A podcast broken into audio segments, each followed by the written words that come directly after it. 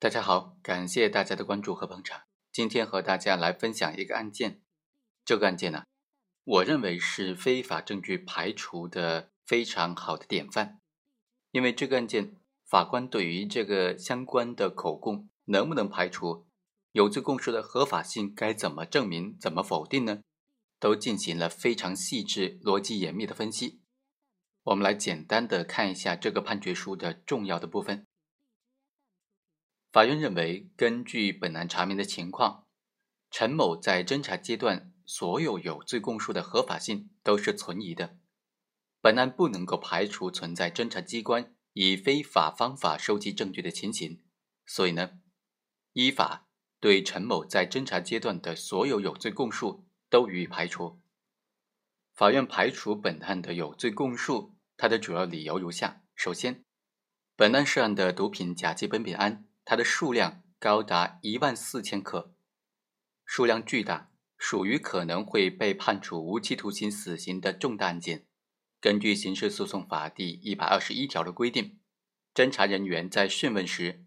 应当对讯问过程进行录音或者录像，而且录音或者录像应当全程进行，保持完整性。但是，本案陈某在侦查阶段所做的两次有罪供述。第一次在侦查机关，也就是某个公安局的刑警大队的讯问是没有录音录像的。第二次讯问虽然有录音录像，但是经过庭前会议核对，显示说这个录音录像不仅不具备完整性，还显示了陈某要求修改笔录的时候，录像出现责骂的声音以及录像中断等等令人生疑的情况。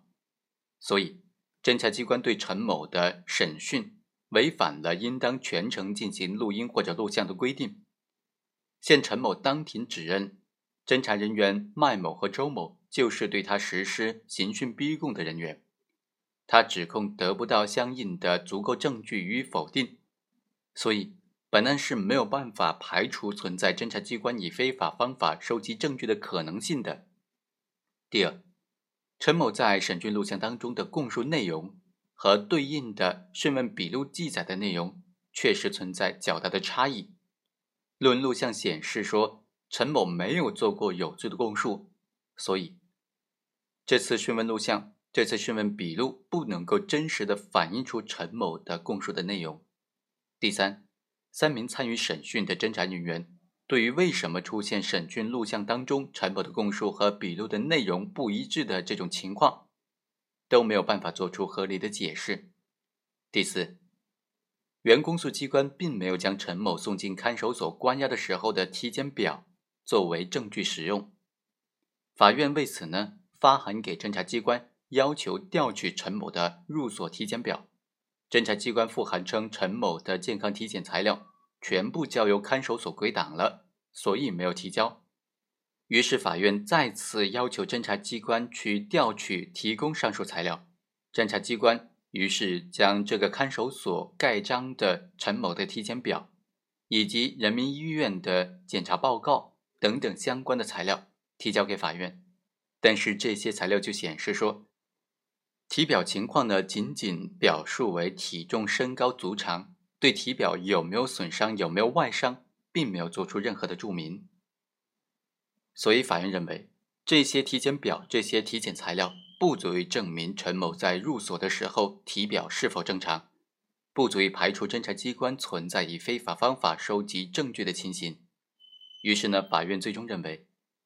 由于现有证据不能够排除侦查机关在收集陈某供述的时候存在以非法方法收集证据的情形，也不能够证明侦查机关随案移送的。关于陈某的有罪供述的讯问笔录的真实性，所以法院认为本案当中陈某在侦查阶段所有的有罪供述的合法性、真实性都存疑，于是决定予以排除，不得作为认定本案事实的证据使用。好，以上就是本期的全部内容，我们下期再会。